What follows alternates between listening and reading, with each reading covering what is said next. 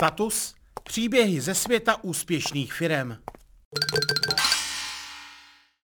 Všichni chtějí automatizovat a digitalizovat a právě na to sází ostravská firma Elvak. Její technika má jednou podobu průmyslových počítačů, po druhé zabezpečení na železnici. Ale už také zvedla Davida Kolera na rampě na koncertu kapely Lucie. Diversifikace je pro Elvak klíčová. Jak říká její obchodní ředitel Jaroslav Chýlek, krize nikdy nezasáhne všechny obory najednou. V rozhovoru mluví i o ojedinělé firemní kultuře. Prý to někdy vypadá až tak, že lidé mají logo firmy vytetované na zádech. Zeptám se, jak se zrodila firma Elvak? Co bylo jejím začátkem? Tak eh, Elvak vznikl někdy před eh, vlastně dneska už více než 30 lety. A v době, kdy já jsem ještě studoval na vysoké škole, tak ty začátky si úplně nepamatuju. Ale z vyprávění vím, že první takovou skupinkou eh, a zároveň jsou to dnes jako nejdéle eh, sloužící zaměstnanci v Elvaku, jsou lidé zabývající se ekotechnikou, čili ochranou eh, životního prostředí. Eh, máme skupinu, která dělá měření emisí, emisí, rozbory vod a půd, speciální jsou to chemici, já tomu já vůbec nerozumím, tak nebudu zabíhat tam do detailu, ale toto je taková nejstarší část Elvaku, která vznikla někdy v roce 1991. Jak se potom rozšiřovalo a co vlastně všechno dneska tvoří firmu Elvak? My máme takový poměrně široký záběr a já jsem nastoupil v roce 2005, od té doby to popíšu asi přesněji než do té doby, co se stalo. Ale další skupina, která přibyla, byla skupina průmyslové automatizace. A potom se k tomu přidali průmyslové počítače a k těm jsem já potom nastoupil v roce 2005. A dneska přibíráme další a další e, oblasti. Začali jsme vyvíjet někdy v roce 98 vlastní řídící systém pro energetiku a na tom vznikla divize energetiky, dneska dříve divize vlastních produktů. A k tomu se dneska divize automatizace rozšířila na mechatroniku a vyrábíme velké celky, výrobní linky, speciální stroje, testovací a různé zařízení, prostě zejména dneska pro automotiv. To znamená, že vlastně běžný člověk, když vás potká na ulici, tak se s těmi produkty úplně nepotká, ale vy stojíte na pozadí všech možných věcí a procesů. Pojďte nám prakticky přiblížit, jak si to normální člověk eh, může představit, ty vaše produkty a to, kde všude působíte. Tak my máme takovou širokou škálu, že se i běžný člověk, my jsme svého času dělali hlasovací systém v parlamentu, takže ta velká obrazovka, která už dneska není naše, protože to upgradeoval někdo jiný, tak původně to byla naše zařízení, když tam byla první ta velká, na které se zobrazovaly ty výsledky. Můžu se zrovna zeptat, jak se člověk dostane k takové zakázce v parlamentu? Jak se tohle tendruje? Máme schopné obchodníky v Praze a ti se k tomu nějakým způsobem e, dostali standardní cestou. Nabídka, e, asi jsme byli nejlepší, mm-hmm. Což je náš cíl, e, být ve věcech nejlepší a, a povedlo se to zrealizovat.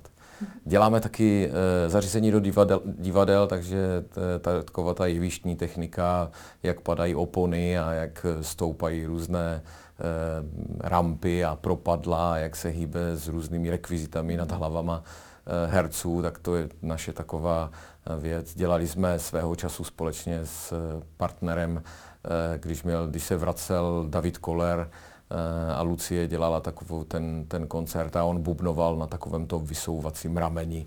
Uh, tak to bylo naše zařízení třeba. Čili jsou věci, kde se může uh, i uh, běžný člověk, řeknu, potkat.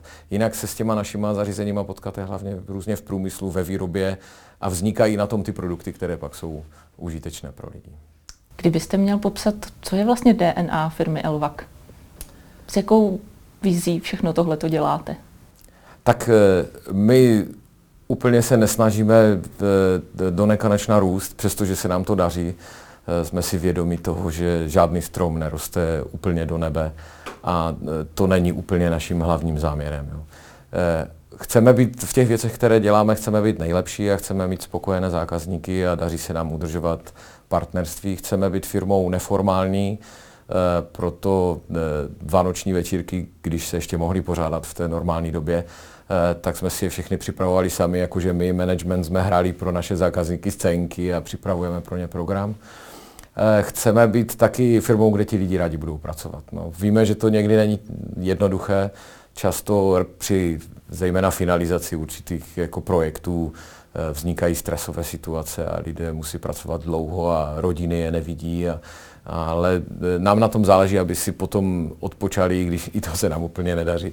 Ale je to, je to naším cílem, aby, aby lidi chodili do práce rádi. To je takové DNA. Teďka nově máme takovou jako myšlenku, protože jsme si prošli eh, za těch 30 let nějakým vývojem i eh, ta majitelská struktura se změnila.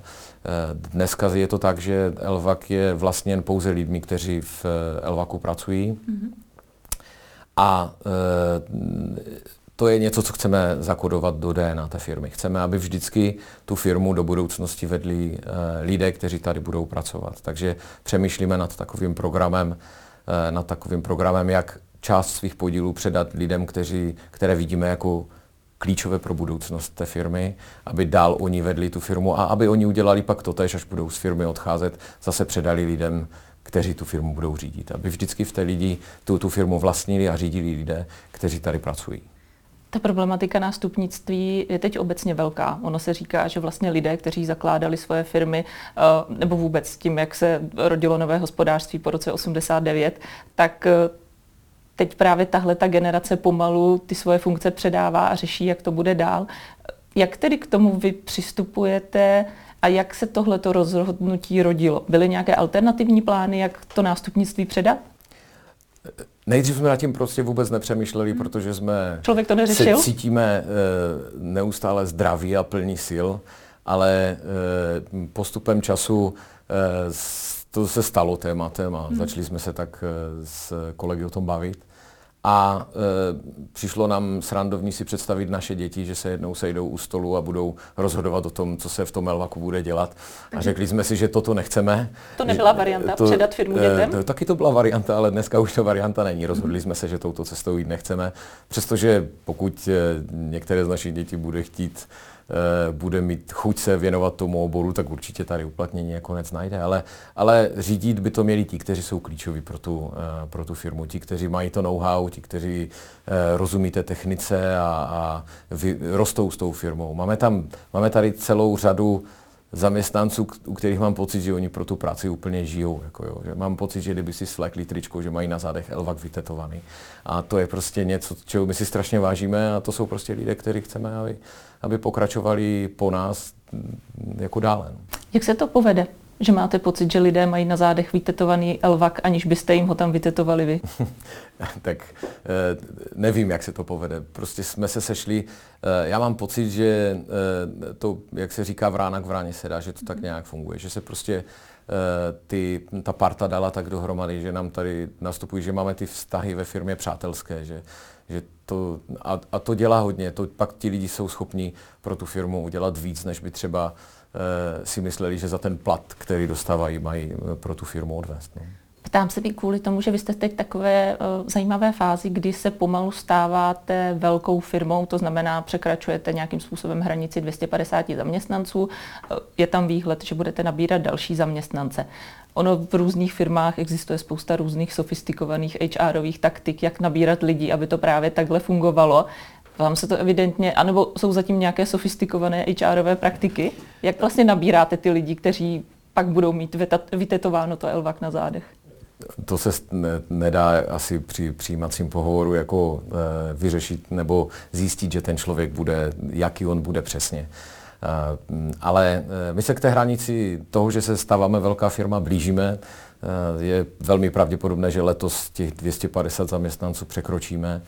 A nabírat lidi je samozřejmě stále složitější i v dnešní době, kdy nezaměstnanost je relativně nízká. Mm-hmm. A mám pocit, že takové ty věci, které fungovaly kdysi, už nefungují. My se snažíme samozřejmě velmi úzce spolupracovat s univerzitami, máme eh, kontakty zejména s tou naší ostravskou eh, vysokou školou báňskou, kde eh, se každý rok najde celá řada fakt velmi šikovných lidí a my jim dáme příležitost už v průběhu studia a oni často nastupují k nám a z těch se právě stávají ti klíčoví hráči, jo, že Eh, ta firma stojí, přestože začínala v roce 91 a lidi už zestárli od té doby, tak pořád stojí na mladých lidech. Pořád, pořád přicházejí noví mladí, kteří se stávají klíčoví. My tady máme prostě kluky, kteří mají prostě 28, 27 a jsou naprosto nepostradatelní pro ten tým.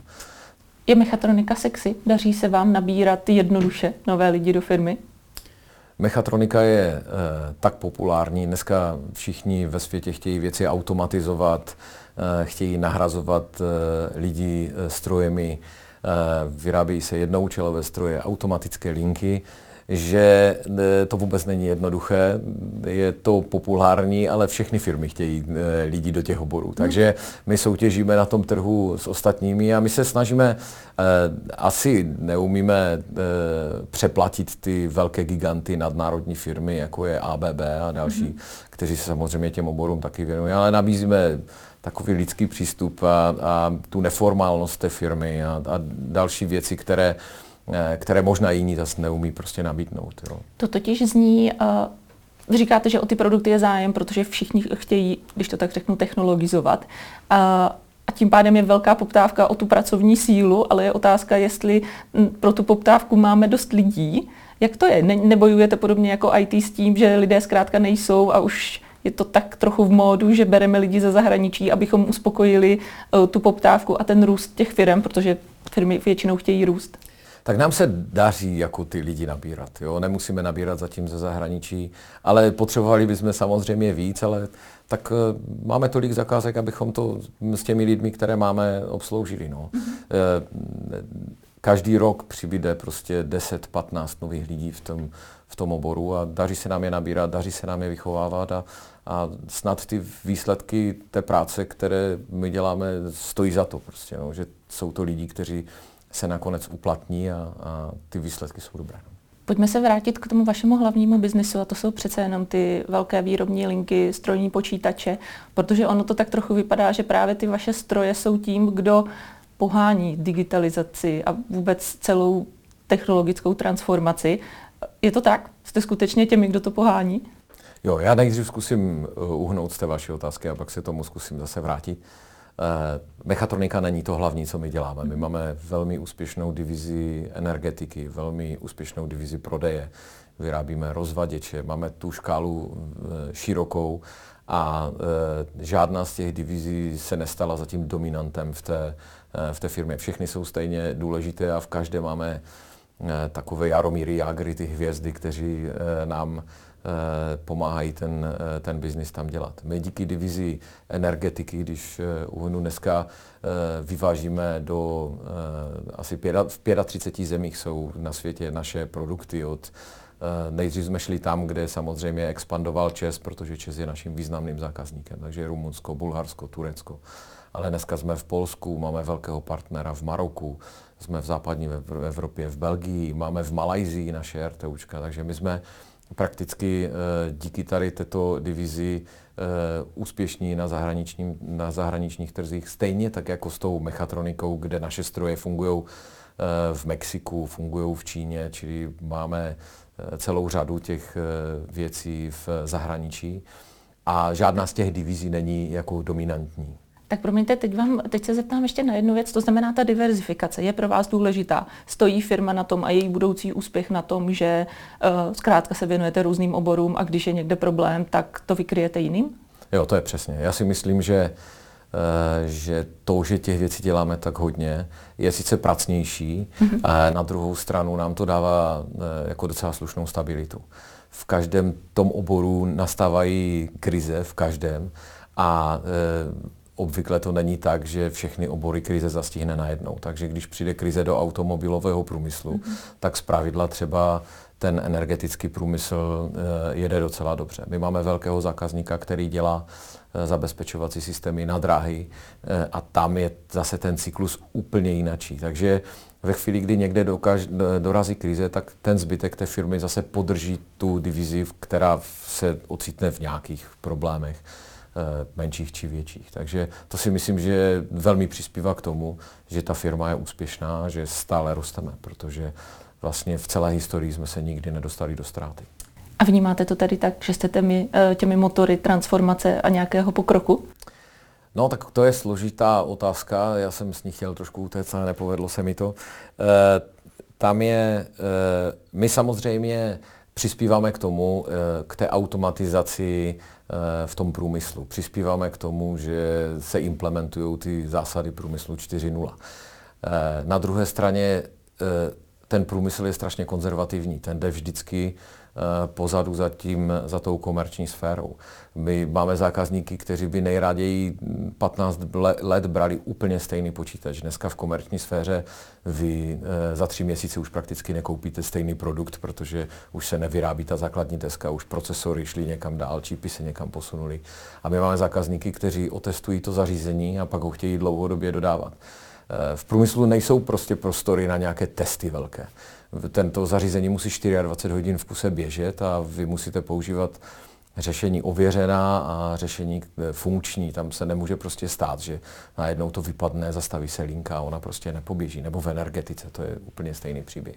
Takže je to v pořádku z vašeho pohledu, že vaši zákazníci jsou tak trochu rigidní, protože ten obor je takový. Tam se kvůli tomu, že dneska chtějí jít všichni dopředu, mít všechno nové. No určitě je to dobře, třeba na těch, na těch železnicích eh, jen než projdete certifikací, abyste mohla vůbec eh, nasadit nějaký systém na té železnici, aby ona byla bezpečná, aby vlaky nebouraly. Tak to prostě ten proces toho samotného testování trvá tak dlouho, že pak je logické a je tak nákladný, že pak je logické, že je třeba, eh, aby to mělo nějakou ekonomickou návratnost. Mm-hmm.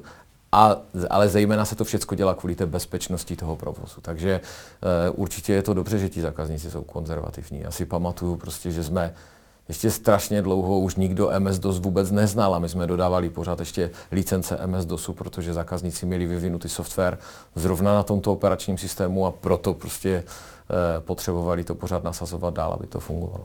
Takže vlastně ničemu nevadilo, že tam ten MS-DOS pořád je, zároveň jim to zajišťovalo nějakou stabilitu, která je v tom odvětví potřebná. Určitě. A nemusí se nic vyvíjet. Když oni, eh, každý nový vývoj je strašně nákladný. Když ta věc funguje a je dostatečná, není důvod ty věci měnit jen proto, že už je něco novějšího na světě. No a to je další věc, protože Většinou je to tak, že firma jako dodavatel přijde za zákazníkem a řekne mu, je potřeba neustále novému nasaz- eh, něco nového nasazovat, protože uh, z toho pak, když to tak řeknu, vyděláváte ty peníze a vy vlastně za nimi chodíte a říkáte, ne, takhle, jak to je, je to v pořádku. Ne, to oni chodí za náma, že chcou pořád dodávat to samé. Nám, my v zásadě nemáme úplnou ambici říkat zákazníkům, co by měli nasazovat. My je musíme někdy směřovat, protože se bavíme o tom, že fakt plánujeme na dlouhou dobu dopředu. Oni nám řeknou, my si teď chceme vytipovat řešení, které budeme používat dalších pět let a my musíme to řešení postavit na takových komponentách, u kterých je velká pravděpodobnost, že ještě za těch pět let budou. Mm-hmm. Takže se snažíme vytipovávat a je to taková konzultace. My zákazníkům úplně nediktujeme, občas za nimi přijdem, protože se ne, z nenadání stane, že nějaká komponenta skončí, není dostupná a musí se to řešení jako předělat. To je samozřejmě eh, nepříjemné pro obě dvě strany a pak hledáme samozřejmě společně zase řešení nové. Ptám se, protože my jsme tady narazili na tu problematiku nástupnictví, vnímáte v té historii firmy, minimálně za tu dobu, za těch 17 let, pokud se nepletu, mm. co jste tady vy, nějaké milníky, které které třeba takové ty momenty, které třeba byly těžké, ale pak se povedlo překonat a tu firmu to zase posunulo skokově dál, anebo to tak nějak plyne lineárně? No, já si myslím, že nás nejvíc eh, dopředu právě postrkují neúspěchy. Jo. My nemáme jen úspěchy v té, eh, v té firmě. Ale vždycky, když se nějaký neúspěch eh, povedl, protože za, za, u toho podnikání to tak je, tak se z toho poučíme a to nás posune jako dopředu. To mám pocit, že, že neúspěchy nás posouvají dopředu. To, co bylo loni, už se nepočítá, počítá se jen to, co je letos. Eh, a příští rok zase začneme znovu, to je prostě každý rok, každý rok nový běh. A e, myslím si, že, myslím si, že ty, naše, e, ty naše pády, kterých jsme pár zažili, takových drobných, protože říkám, nikdy jsme nebyli ve ztrátě, tak nás e, jako zocelili a, a naučili nás novému. Máte nějaký takový příklad neúspěchu, který se povedl v uvozovkách a co mhm. vám to potom dalo? Mm. Eh, my jsme měli eh, svého času firmu, která se jmenovala Elvac Machinery, která začínala s tou strojní částí a v té době jsme neměli ty lidi, kteří by to vedli, kteří by tomu rozuměli a ta nedopadla dobře, ta nakonec skončila v likvidaci. A to nás to úplně změnilo pohled i eh, na rozvoj nových oborů, tady, které tady rozjíždíme, že to nikdy neděláme prostě bez těch lidí, že nejdřív musíme mít ty lidi a potom prostě se do těch nových oborů pouštíme. Změnilo to i pohled na financování té firmy, protože to mělo i důsledky do, na ty ostatní firmy. Byl to takový jako velký, velký mílník v, v té, ve vývoji Elvaku. Takže poučení třeba pro podnikatele, kteří tenhle rozhovor budou poslouchat, je, že nepouštějte se do věcí, na které nemáte lidi, jakkoliv je to finančně výhodné a zdá se to jako dobrá akvizice. A já myslím, že to byla naše chyba, že oni to všichni vědí. takže, takže že asi se nikdo nepustí do něčeho, čemu eh, pořádně nerozumí. My jsme měli pocit, že máme lidi, mm-hmm. kteří tomu rozumí, ale nakonec se ukázalo, že to nebylo úplně přesně tak. Takže, mm-hmm. takže to, to nás, to bylo draze vykoupená zkušenost, ale nakonec eh, si myslím, že to je dneska ku prospěchu, že to pořád máme na paměti, ty chyby, které jsme tam tenkrát udělali. Vy máte za sebou takovou zajímavou životní zkušenost. Eh, pracoval jste chvíli jako náměstek na ministerstvu vnitra, kdy jste eh, působil v Elvaku, odešel jste na tuhletu pozici a pak jste se do Elvaku vrátil. Dá se říct, co z toho pro vás lidsky vyplynulo, co jste si odnesl potom do té pozice, kterou aktuálně vykonáváte? Jestli to člověka v něčem obohatilo, i když jsou to úplně jiné obory. Tak eh, určitě, tak určitě. Taková dobrá odpověď. Byla to zajímavá zkušenost v každém případě. V televizi dneska, eh, když vidím nějaké, nějaké záběry, tak to znám, jak to vypadá za rohem, vím, jak to vypadá eh, v těch místech. Eh, v zásadě mi to dalo to poznání, že už chci dělat jen podnikání, protože na tom ministerstvu je to strašně složité. Já vždycky říkám, že když něco řeknu tady ve firmě, tak je tak 90% pravděpodobnost, že se ta věc stane ale když jsem řekl na ministerstvu, že se něco by mělo stát, tak se tak na 90% stal pravý opak. Takže to byl úplně, eh, to byla taková zkušenost, kdy člověk naráží prostě, kdy potkáváte lidi, kteří nemají chuť o ničem rozhodnout, všichni se chovají alibisticky, ale na druhou stranu logicky, protože uh, mám takovou teorii, že když ve firmě uděláte 9 z 10 rozhodnutí dobrých, tak ta firma kupředu letí. Kdežto, když uděláte na ministerstvu 9 z 10 rozhodnutí dobrých, tak za to desáté vás začnou stíhat. Takže všichni mají prostě strach rozhodovat, každý se prostě chrání nějakými znaleckými posudky a milion podpisů na všechno. Je to prostě, eh, je to prostě složité. A, a ono to potom proniká do toho podnikání v tom, a to jsem dostal za úkol od eh, generálního ředitele, že musím říct, Eh, ta, ta česká byrokracie je prostě složitá. To, to, to, čím my se dneska potkáváme v tom podnikání, kdy chodí úplně nesmyslné kontroly, pořád dookola eh, jeden úřad, druhý úřad, ta, ta, ta česká byrokracie je šílená. Jo. Postavit nějakou stavbu se stavebním povolením je, je skoro nemožné dneska v nějakém rozumném čase. Takže dá, dá se říct, že podnikatel ve vaší pozici prostě pak jenom bezmocně mávne rukou a řekne si, Takhle, dá se s tím něco dělat? Musíme s tím bojovat. No, tak bojujeme, eh, protestujeme, bráníme se, Eh, nějakými dopisy, když nám přijde nějaký nesmyslný, nesmyslný dopis. Když si vezmete jenom kolik statistickému úřadu, my prostě zaměstnáváme půl člověka jenom na to, aby jsme posílali výkazy na statistický úřad, aby z mhm. toho pak z těch našich nepřesných čísel, protože ty kolonky, které tam někdo vymyslel, vy se do nich nikdy nevlezete přesně, vy to děláte tak odhadem, oni to pak vezmou a z těch odhadů udělají perfektní přesné číslo, že něco roste o 6,33% nebo něco takového. Znamená to, že nemáme věřit z vašeho pohledu statistiky statistikám Českého statistického úřadu? Tak to je stará pravda, že můžete věřit jenom té statistice, kterou si sama sfalšujete, jinak nemůžete věřit žádné statistice.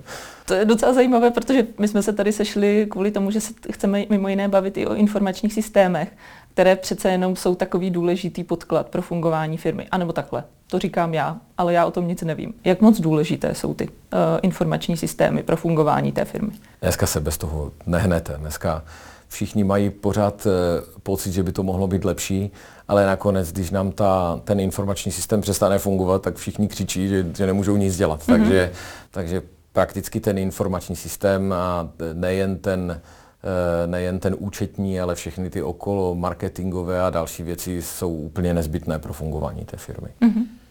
Eh, já jsem slyšela, že vy si v K2, v systému, ve kterém fungujete, docela hodně věcí děláte i sami, že si s tím hodně hrajete. Tak kde všude ten systém používáte a jak si s ním vlastně hrajete? Uh-huh. Tak eh, my máme eh, K2 dneska velmi upravenou na, na naše podmínky. Jo. Že já myslím, že cílem úspěchu každého informačního systému a respektive nasazení v těch firmách je to, že si to upravíte pro ty podmínky, které vy potřebujete. Mm-hmm.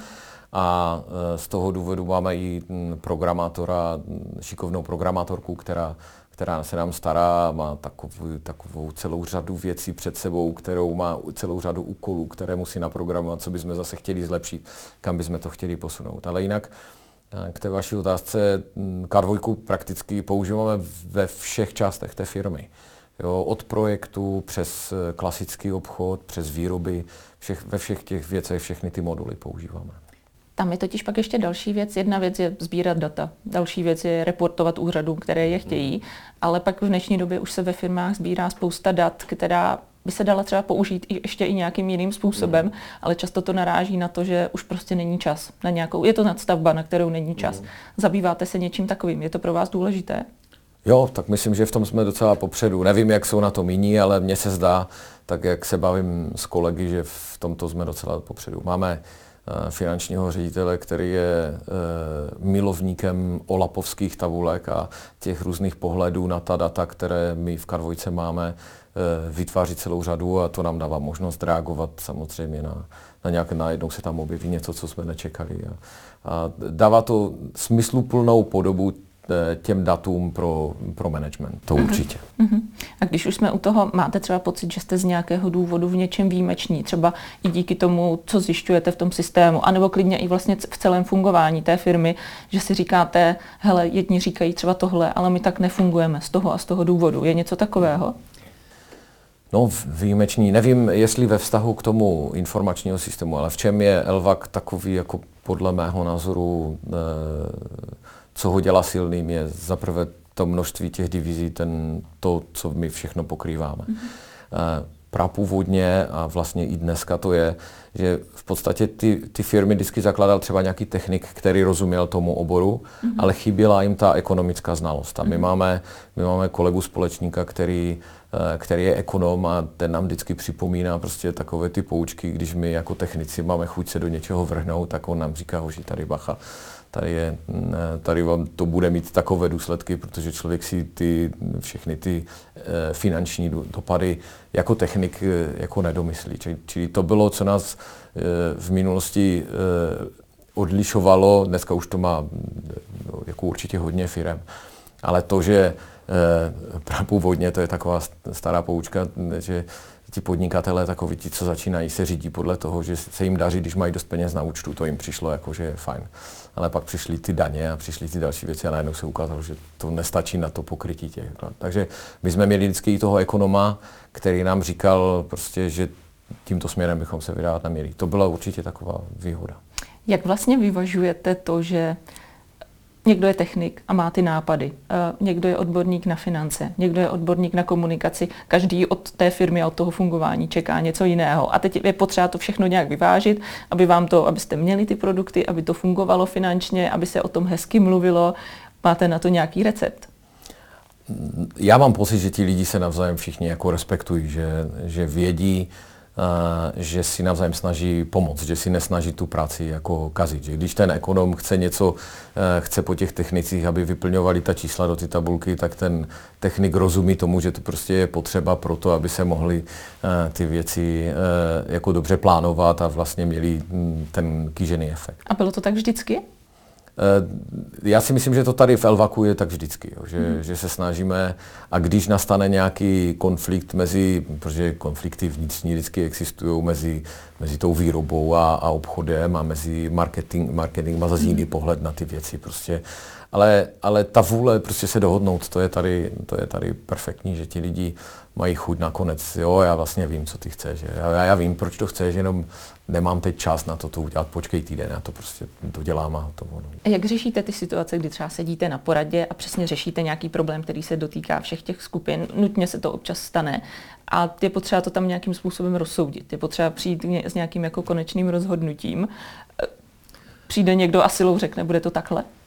Tak eh, náš předseda představenstva, eh, Zbyšek Ciompa, který měl být původně v tom rozhovoru, je tak silný lídr, že to je prostě, mm, je, vahou jeho osobností se zatím daří úplně všechno vyřešit. Já si ho pamatuju, protože eh, on mi dělal už oponenta na diplomové práci a já za ním tak jako postupně jdu v těch, eh, v těch jeho kolejích. Vždycky mě za sebou přitáhl do, tam, kam se posunul, až jsme skončili společně v Elvaku. Dneska jsme tady 17 let. A já jsem vždycky říkal, že neznám člověka, za kterým by lidi šli jako ovce, ale v dobrém, to, to myslím, jo, ne, ne jako zlé, že je dokáže tak namotivovat, že i když jim říká nepříjemné věci, tak oni to jsou ochotní akceptovat a jdou za ním. Jo. Je to v osobě toho, toho silného lídra. Dá se, to tak, my máme. dá se to taky vnímat jako nějaká personalistická rada? Vyberte si lídra, za kterým půjdete? to nevím, to nevím. Neberte nám Zbyška. Dobře. Ne, protože to je taky zajímavé, jak vy říkáte, že jste se jako proplétali mezi sebou. Eh, vidíte to až teď? A nebo jste to viděl už v době, kdy jste se různě potkávali, že je to člověk, který z vašeho pohledu vám něco dává, tak za ním jdete? Tak na začátku to tak nebylo. No. Člověk eh, dělal diplomku a potřeboval se někde uplatnit, dostal nabídku zaměstnání, tak tam šel. Ale postupem času si to uvědomíte, že poznáte těch šefů více a ne za všema prostě ti, ti podřízení jdou, ne, ne od všech umí e, to vysvětlení přijmout, ne všichni dokážou tak e, vysvětlit těm lidem, e, o co vlastně jde. Jo? A to je, to je podle mě důležité. Jo? A on je neuvěřitelný lidský, lidský přístup, který e, snad naimplementoval mě a ostatním kolegům, že se snažíme být jako e, k těm našim zaměstnancům jako přívětivý. No. Mm-hmm. Že se snažíme, aby ta, ta práce nebyla fakt jen dřina, ale aby tady byla i zábava. Jo. To je, eh, my jsme začali třeba pořádat eh, tábory pro děti eh, zaměstnanců. Jo. Jakože jezdíme my jako vedoucí, vezmeme dě, děti od zaměstnanců a jedeme v letě prostě někde na 10 dnů, jim připravíme program a staráme se o ně. Tak Takže... takové akce my, my jako se snažíme dělat, když máme nějakou, je nějaká významná Eh, významná událost, tak nejen pro ty zákazníky, ale i pro ty naše zaměstnance. Celý management nacvičí nějakou eh, nějakou prostě věc, jako jsme dělali jednou haku, eh, když byl populární, tady máme rugbyové balóny, tak, tak rugby máme rádi, tak jsme nacvičili haku pro ně takovou speciální a ta další věc. To znamená, že i vy sám jste vedoucí tábora? Já jsem hlavní vedoucí, to já jsem iniciátor toho. Takže... A to je ještě zajímavé. Za tohle moc děkuju, protože vy už jste před chvilkou zmínil, že uh, na tom, že jste v té firmní vysoké pozici, je strašná výhoda to, že máte, jako jste sám za sebe a rozhodujete a lidé to pak udělají. Pro někoho je to strašná brzda. Někdo se toho bojí, někdo nechce mít tu zodpovědnost. Jak se člověk naučí a doroste do toho, že zvládne mít tu velkou zodpovědnost ve vašem případě za asi 250 zaměstnanců? Nevím, jak se to stane, ale mám to nějak, eh, mám to nějak eh, rád rozhoduju těch věcí, rád mám na ně vliv, tak to je prostě takový můj motiv, proč já chci být a mám pocit, že, že tím, že ten vliv mám a mám možnost to rozhodnout, tak mám možnost to směřovat nějakým správným směrem. A to je prostě, co bych, co, co se celý život snažím dělat, eh, otáčet ty věci tak, aby šli správným směrem a doufám, že si to myslí ostatní. Hmm. Vy do budoucna té zodpovědnosti budete mít ještě víc. Máte nějakou představu, vizi, kam ta firma má směřovat, co se s ní má stát. Já vím, že je to takové kliše, ale kde bude za deset let, co bude vyrábět, jaký lidé v ní budou pracovat. Mm. Tak my máme strategický plán, který vždycky je na pět let, který jsme před dvěmi lety jsem ho asi napsal a schválili jsme si ho, takže podle toho jedeme. Eh, já žádnou větší tíhu zodpovědnosti od příštího roku eh, nečekám, a protože my dlouhodobě to děláme eh, společně, jsme spolu v představenstvu, ty věci rozhodujeme spolu.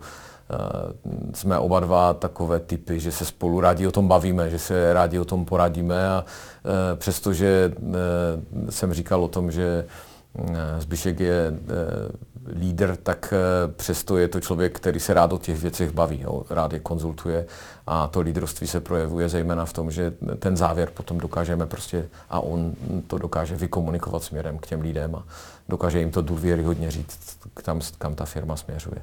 Takže neočekávám žádný, eh, žádný nárůst odpovědnosti, cítím se za to zodpovědný stejně už dneska za tu firmu. A kde, a za bude, 10 let? kde bude za deset let, to nevím. No. Tak nemáme, žádný obor, kam bychom se chtěli vrhnout, ale ty obory, v kterých dneska jsme, se chceme prostě rozvíjet. No. Chceme být úspěšní možná více i v zahraničí. Děláme proto mnohé, teď zakládáme firmu v Bulharsku, založili jsme v roce 2019 firmu ve Spojených státech, ale pak přišla pandemie a my jsme vlastně uh, ji nikdy nestihli pořádně rozjet, protože pak se do Ameriky víc než rok prakticky nedalo vycestovat. Ten náš cíl, proč jsme to dělali, nebo ten náš původní impuls, proč jsme zakládali firmu v Americe, byl ten, že tak, jak jsme dodavatele tady pro uh, automobilový průmysl, tak ti naši zákazníci mají pobočky v Americe, protože v Americe je samozřejmě automobilový průmysl taky silný a rádi bychom dodávali ty naše věci uh, i tam. Mm-hmm. A přece jenom, já vím, že jako úplně přesnou vizi, na jaké židli bude člověk sedět, v jakém domě bude sedět a jak bude vypadat, člověk asi nemá, ale dovedete říct, jaké obory v tom vašem kontextu se do budoucna budou rozvíjet, jaké jsou ty perspektivní, kde vás to třeba zajímá, kde třeba zvažujete nějakou akvizici, která by mohla nějakým způsobem fungovat? Tak my se chceme dlouhodobě, na tom pracujeme a chceme pokračovat v té energetice. To je něco, co eh, má podle mě smysl budoucnost a eh, otázky kolem energetiky jsou stále naléhavější o tom, jestli budeme energeticky soběstační, jestli vůbec eh, ten přerod na ty obnovitelné zdroje, nebo přechod, ne, přechod na obnovitelné zdroje, to je věc, které se dlouhodobě věnujeme, připravujeme a máme zase celou řadu nápadů a věcí, které bychom chtěli vyvinout a chtěli udělat a zatím ještě k tomu nedost, nemáme dost lidí, aby jsme to mohli realizovat, tak se k tomu dostáváme pomalu. Stejně tak ta automatizace, že mm, jsme přešli k robotizaci, ke strojovému vidění, eh, s tím se už začínalo dávno, ale dneska se to stalo běžnou součástí a, a pokračuje to strašně rychle. Děláme Eh, ty naše stroje jsou postaveny na eh, různých algoritmech, neuronových sítích a v tom prostě chceme prostě pokračovat eh, dále a já si myslím, že i to bude dostatek, i kdybychom nerozjeli žádný nový podnikatelský záměr, tak i to bude dostatečné pro, pro budoucnost té firmy. Mm-hmm. Takže pro vás je vlastně celá problematika energetické transformace to perspektivní, to, na co se nějakým, protože kolem toho je spousta otazníků, vlastně nikdo dneska si nedovede představit, jak to bude fungovat, protože nás čeká velká změna. Vnímáte to jako příležitost, která vám poskytne jako spoustu podnikatelských příležitostí? Jako příležitost to určitě vnímáme a e, my děláme jen takový úzkou část té energetiky. My se soustředíme jen na úzkou část distribuce elektrické mm-hmm. energie. A i, i tam jde ten vývoj tak kupředu dneska, jak jsou všechny sítě zokruhované, jak se dá všechno dálkově monitorovat, jak se dá všechno dálkově ovládat, tak v tomto my jsme jako silní, v tom sběru dát, vyhodnocování a tom ovládání mm-hmm. těch věcí. Tak jo, tak eh, já moc děkuji za zajímavé povídání, děkuji za přiblížení zajímavého oboru, kterého si ne každý je vědom a přeju, ať se vám daří i do budoucna, ať se všechny ty příležitosti povede zúročit. Děkuju a děkuji za pozvání.